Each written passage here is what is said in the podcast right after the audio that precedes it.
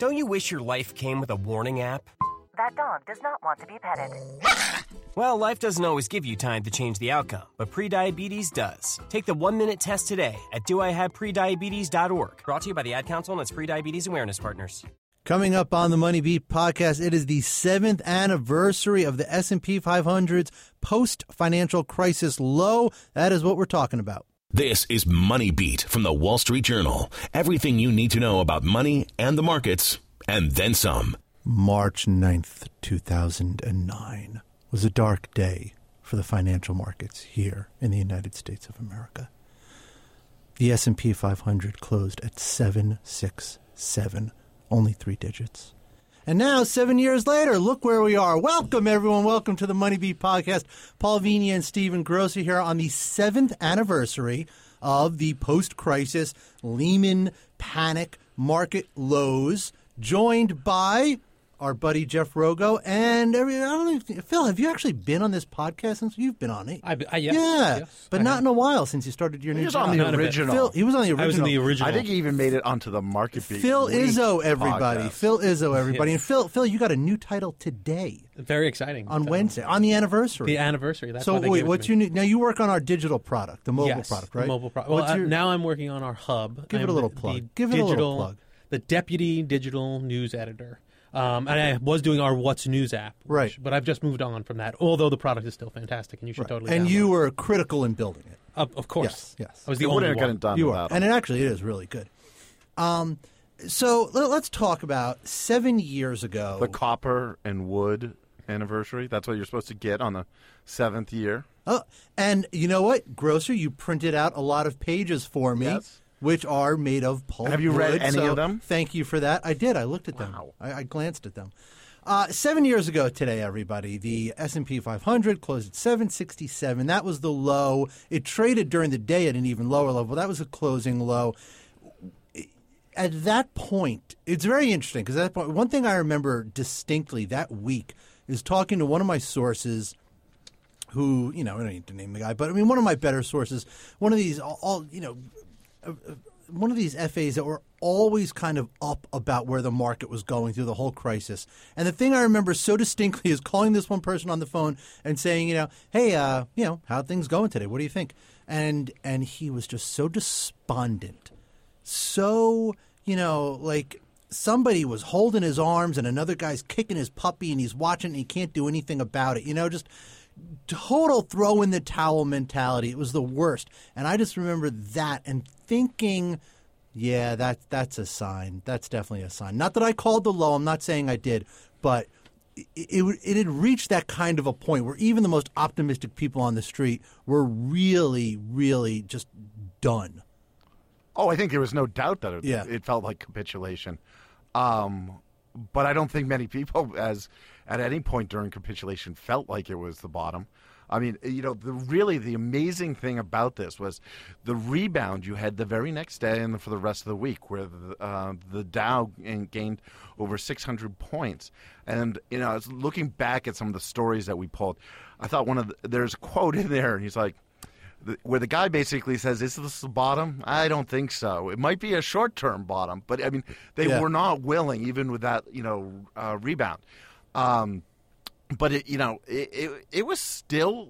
I mean, people forget how dark it was during Right. that. Period. And for months, for Yeah. months, we have to remember. I mean, like it, it really started getting dark in what October, November, and then it just Well, September. I they had, mean, you know, there was the inauguration because that was the election had Right. just happened, uh, and they were there was hope that that would make everything better, and then the f- stress test came out, and that didn't quite go Right. the way that we thought it was going to go, and uh, that was a big disaster at first. Geithner came out, thought he was going to completely, yeah, Geithner's plan in February, the markets tanked on. yeah, Well, and that was Geithner's first, First plan. appearance, Yes. first press conference as Treasury Secretary, and yeah, I mean it was like a 400 point day on the Dow down. I mean it was just it was it was bad. It was nearly a. I mean, to be honest, it was nearly a year because you have to go back to Bear Stearns, the previous March. Spring, right. Yeah, and it was you were. I mean, I think the markets and everyone were nervous from that point on. That summer was not comfortable. You had Fannie and you know Freddie Right, in right. trouble. You had Paulson talking about the bazooka, Right. and then you know you went into you, you Well, know, and- and- September. you had Lehman. You had. Um, And, and Well, in I that think- and in that summer too, you had oil hits 145. It cra- you know goes real high. That just put a total clamp on the economy. That was and one of the, the things rumors. that, oh, oh, so go no, ahead, Phil. just that there was those lull periods. Yeah. That that was why nobody was willing to bet it was the bottom because like you had that lull over the summer where things seemed to be stable for a little while. Where you know, well, we got past Bear Stearns. I remember when here at the Journal where we thought like Bear Stearns was like a once in a lifetime thing, and like little did we know that a couple of months later it it was going to be completely left in the dust, and that was going to look like a blip. Right. No, to- I mean one of our reporters, Kate Kelly, who's now at CNBC, she she went on book leave. Yeah. I mean, thinking that you know Bear Stearns Right. was the story. So did so did David Wessel, Yeah. our, our uh, economics writer. He was on book leave writing a book about Bear Stearns when the whole crisis hit. Hey, you know, I, I want to bring in Jeff Rogo, and I have a feeling that Rogo is not going to say a word until I acknowledge the fact that three months ago on this podcast, he said that the market was going to turn around and rebound, and in three months it would be basically where, where it was at that time. The only thing he got wrong on that is that he said Tom Brady would have a fifth Super Bowl. And which one do- You does he care wrong. more about Right, getting which one right is he- about? Yeah, yeah. You were right about the markets. You were wrong about Brady. I mean, it's it's a it's a rare sight when I'm wrong, but I will admit I'm wrong on Brady. It's pretty obvious I was going to be right about the market. Um, well, let's let's take a step back into into that time period. I think what was interesting about it, uh, you know, like Phil Phil was covering economics, I was covering the market, and as you talk to people, you know, I, I think I think that that summer, as you mentioned, was a really important part. But it was interesting when the switch went from you had the government and you had the Fed making all these moves. You had everything from cash for clunkers to the auto bailout, all this stuff that was supposed to make investors feel more comfortable, and it scared the you know what out of them. Mm-hmm. And at some point, people started buying into that, buying that it was actually going to help. But I remember those early days, people were saying the government thought it was helping by creating all these unprecedented, unique things. And look, they could have waved a magic wand, we're going to fix everything. And everyone would have said, I think the wand's broken because they were just so nervous at that mm. period of time. And it was interesting. Everything the central bank and the government threw at investors in the market served to scare people, even if it was the right thing to do. Yeah. Let, let's let, let's take a break right here. Uh, I know we could go on for a few more minutes, but I think the next couple of topics we hit are, are going to need their own segment. So let's take a break. We will come back on the other side of this uh, quick message. Don't you wish your life came with a warning app? That dog does not want to be petted. Well, life doesn't always give you time to change the outcome, but prediabetes does. Take the one minute test today at doihaveprediabetes.org. Brought to you by the Ad Council and its prediabetes awareness partners. I'm John Wardock. Want updates on the biggest stories of the day? Then listen to What's News from the Wall Street Journal. From top business stories Apple says if they weaken the security of their phones, they make their customers' data more vulnerable. to the economy I think American consumers are uh, alive and doing well. to election 2016. Today's a big day in presidential politics, obviously. It's the day of the New Hampshire primary. Check back several times a day and enjoy What's News from the Wall Street Journal. WSJ Podcasts. Listen ambitiously. Now, back to the show. Welcome back to the Money Beat podcast. Paul Vigna, Steve Grocer, Jeff Rogo, and Phil Izzo talking about the seventh anniversary of the uh, post-crisis lows. March 9th, 2009, S&P 500 closed at 676. Today it is up almost three times that amount. I mean, you know, very, very high. One of the things I think is interesting, and Phil, it's good that you're here so we, we can talk about this, is – you know, Rogo, you talk about everything that was being done back then to try to restore confidence, and uh, obviously, obviously, the biggest one is the Federal Reserve and everything the Federal Reserve did. And I remember there was, you know, look, you can argue about how effective the Fed has actually been and what they've done, and whether they've just kind of loaded us up with more debt and all these, but they cut rates to zero. They put in three big stimulus programs: QE1, QE2, QE3. Uh, At the very least, Phil Izzo, they certainly turned the capital markets around. Absolutely. I mean, Yeah. I, I think there's. It's hard to argue that they that we would not have seen things be much worse if the Fed wasn't there. And you know, you forget that Ben Bernanke and Hank Paulson, it was almost like an accident that those two guys were in charge of things at the time that I mean like could you imagine if like John Snow had been the Treasury Secretary? Like it just so happened that the I mean this is one of those things that the people who fight the Fed put as an example of how everything's all screwed up. But you know, you had the former chairman of Goldman Sachs and the uh, and the world's foremost expert on the Great Depression in two of the most powerful positions in the country. Right as all this stuff was happening, I mean, there are scenarios where there are people in there who could never have been able to handle that. I mean, like we had probably the two best people for whatever has happened since then at that time to deal with a crisis like that. It, you you kind of couldn't have imagined two better people to deal with it or more equipped people. Boy, I want to put my tinfoil hat on right now. really, I could see it in your I, eyes. I know. I could I- see the flames. I, I want to take this podcast in a totally different direction. but I mean, you're right, Phil. I mean, the, the, you know, and this has always been the argument about the legacy of the Paulson and Bernanke and the policies they instituted is like we didn't fall off that cliff. And you know, so it makes it very you know, if we had, if you almost needed to fall off that cliff to show people how bad it could have been. It's hard to prove a negative. I mean, Exactly. like, That's mean, what I was trying to like, say. we- I, this sounds so crazy now, seven years later, talking about it and thinking back on it. But like, we really felt like that we were in for canned foods and shotguns. Like that, there was like that we weren't people weren't going to be there able was to be a paid. Bloomberg, there was That, a like, Bloomberg story, remember, like that was subsequently proven not to be that accurate about bankers getting gun permits and buying you know lodges up in the Adirondacks. Right, it really and it looked didn't like seem crazy. that, like it, it could have been the end of our financial system. I mean, I know And that the- sound that sounds so crazy, but it really felt that way. And that's the, and the thing that was amazing about that is they're bankers. They should have bought more expensive homes, the Adirondacks. But the things were so bad that was the only thing they could afford at the time. And you look at the headlines. I mean, like just going back, you know, there's a headlines where it's like basically in 2008, 18 percent of you know uh, American you know, Americans have lost 18 percent of their wealth in that period. Um, you know, more bailouts for Citi, more bailouts for insurers. I mean.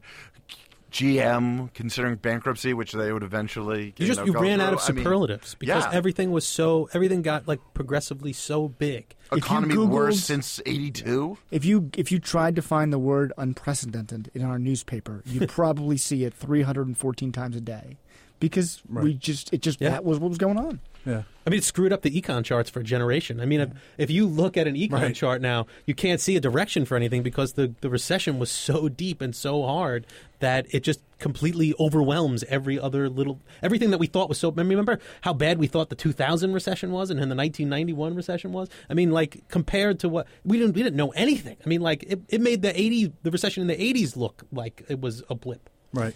Right. And yet, here we are. That's right. Seven But- years I mean, later. Seven and, years that, and that does bring the the point. I mean, you know, of the effectiveness of subsequent QEs and stuff like that, we're still in a two percent growth period. Um, wages haven't moved. Um, you know, there's still the pain of the of you know the this financial crisis is still very much with us. You can see that in the feelings that we had just earlier this year as the markets became much more volatile. Everyone sort of having this expe- expectation that we were going to fall into another recession, that the next financial Well, crisis was around and- the corner. And, and I think that gets to the the question of was the crisis really solved, or did we just paper over all the problems and kick them down the road? And and that's what you think. I mean, when, when people talk about a recession, a slowdown, what what they're really saying is that nothing was really fixed. You know, great. The S and P 500 is up 200 percent since 2009, since the bottom. What does that mean for the average person on the street? Nothing, virtually nothing. Well, which is why, you have a which is why oh you, you have two people running for office who really have, you know, I don't want to say they have no business running for office, but I mean, the, you know, like anyone can run for president. But I No, mean, but they're speaking under to the- normal circumstances. They would not be making the inroads that They are making. Well, that's another thing. In a seven-year of- bull market, you would think. I mean, we've had we have been. It's been a long time since the recession, so you would expect if you've had this much period of growth that people would be confident about the economy. I mean, Right. but they're not. But they're still They're not. angry, and they Yes. still feel like they're being left behind, and they still feel like it's a recession because we never saw that like snap back to growth. And I think that I mean, we've talked about this a lot of times, but Yeah. I think that because the recession was so deep, Yeah. and they you know they did all these sort of like put band-aids on it programs to try to fix it and i mean i think that's probably what we've been doing for the last Yeah. seven years And even before, I mean, the Fed ever instituted the QE, I mean, one of the things you look at going back to, you know, these stories that we were writing, going back to, you know, some of the blog posts we were also writing, the expectation at this point was that this was not going to be a, a strong recovery. This we this was a deep recession, and it was going to take years for us to come out of this. And, no, and very few people were expecting a snapback. And I- I'd be remiss in this. I think it's worth bringing up one other point here. So we've had a lot of conversations about the economy in seven years. We should also look at the market dynamics that have changed in seven Oh, years. yes, I think that's very and important. if we look at the, the, the market itself, totally ignoring the economy, we have high frequency trading making up a much larger component than it did in 2008. We have a bond market that is incredibly liquid at 80%, maybe 20% is more liquid. We've got a global economy that's more connected than it's ever been. We saw the impact of China earlier this uh, earlier sorry, late last year, early this year. And so no matter what happens to the economy, what's fascinating for those that play in the market is there are there's a very real change in the ecosystem of trading. And I'm not saying that to scare people. I'm saying that so that they have a knowledge base of the, microcosm of you buying and selling securities, the people that you do business with, is very different than seven years ago. And it hasn't really been tested. It will at Yeah. some point because nothing goes on forever.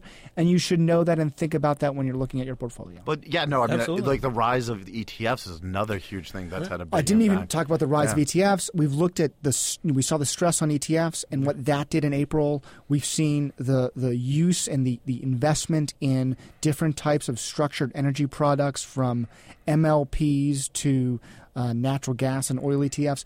All of this stuff has it's not a negative externality in the market. It's just something we don't know. And, you know, it's, it's interesting too. Throughout, you know, since last May when the market crested, you've had a couple of big drops. Oil has obviously been a disaster.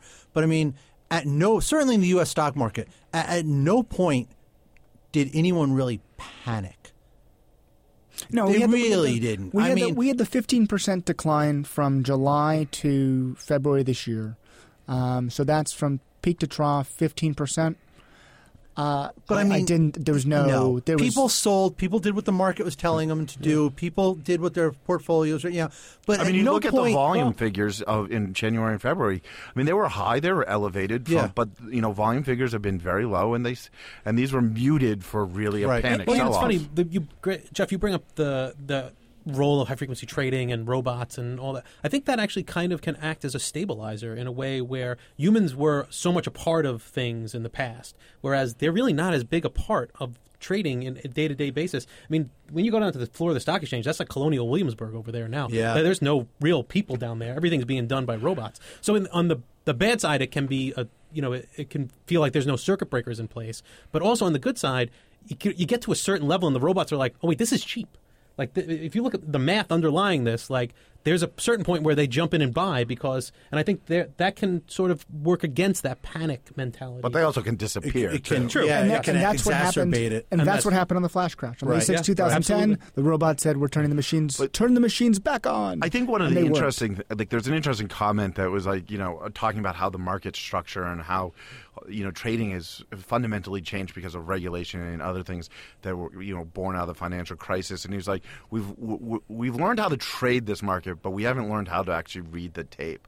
And so it's, the, I think there's a fundamental uh, lack of understanding of what's going on and and how that relates to the actual economy. Look, it is so tough to read the tape when rates are still at zero and central banks are still doing what they're doing. That, that we have negative R- rates. rates are below- right, We have right. Negative gonna say rates. that, yeah. It is crazy. The, Yeah. the Bund, the ten-year Bund. If you look at that and the ten-year Treasury, look, we've had this big bounce since since I was in here making my call. But the ten-year is still under two percent. Right. It's not. It's not like people are going risk on across and, the world. and, it, and, it, and it's also the, like the highest yield among like the the major the majors. countries. Oh, it's it's much higher. I mean, Germany's is you know it's it's which which 0.2 should be something. pointing to that the U.S. is the riskiest place to invest right now. You know, Right, to- yeah. you know, government wise. Yeah. it's crazy. you know, I talked to a guy. You know, you talk about the market and how it's changed, and, and no one's going to shed a tear for, for market denizens. But I was talking to a guy the other day who had left a brokerage and, and struck out on his own, doing research and data and analytics and everything, and he had just said that you know it's the the changes are making it harder to make money. That the brokerages are getting squeezed. The big banks, you see it quarter after quarter in, in their balance sheets. Trading is becoming harder for them to make money at. Ci- I mean, Citi said this yesterday that they Yep. said as bad as 4Q was, Morgan Stanley just laid off 25% of their fixed FIC division because of how bad 4Q. 1Q's just as bad. Yeah. Citigroup CFO said this yesterday.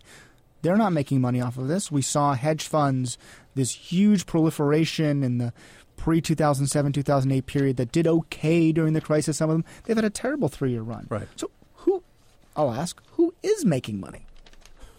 Uh, Warren Buffett and Carl Icahn.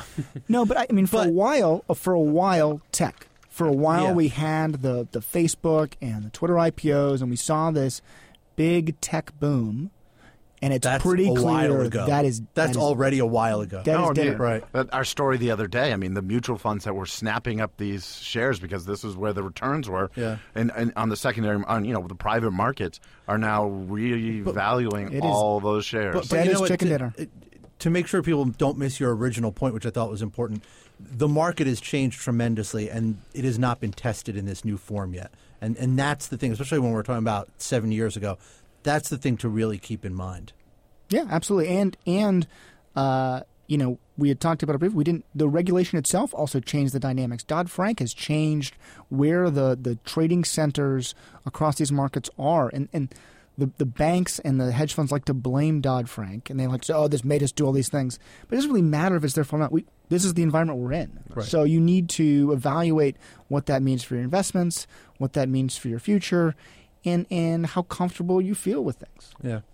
One of the things I would like to, you know, before we end this, is Mm-hmm. point out is on the day that you know we hit our bottom, at the top of uh, C one, guess who was the uh, whose uh, picture was there? Donald Convenient. Trump. No. Yes. Donald Trump. What's Seven the story? years What's later, the he's still on the front page. Economic tumult besets Trump property projects. He was his his projects were running into trouble out in Las Vegas, which was you which know was uh, one of the one, epicenters oh yeah one of the, housing epicenters crash. of the housing That's- crash. That sounds like a made up story. I don't believe it. That's a huge story. Huge. Huge, Huge. huge, huge. Huge. C3. C3. C3. C3? Yeah. C3. You're going to love it. You're gonna love C- that story. You're going to be I very actually happy was like going it. through it, and I was like, C3 was actually a good read. You're going to be very happy with Are it. you trying to say it's not a good read now? No, I mean, I mean it had some big stories. Look, I make sure C3 is a good read every night. So there you go. There you go. All right, let's uh, let's leave it there. I think we're running out of intelligent things to say, and while we could go on, you don't really want to hear that, folks. uh, all right, so it's Wednesday, March 9th, 2016. Seven years ago, the S&P 500 hit its bottom. Today, it is much higher, but it's still down from its highs. Where it all goes from here, we will just have to wait and see, and you will have to catch us on the next Money Beat podcast. Have a great day, everyone. We'll talk to you soon.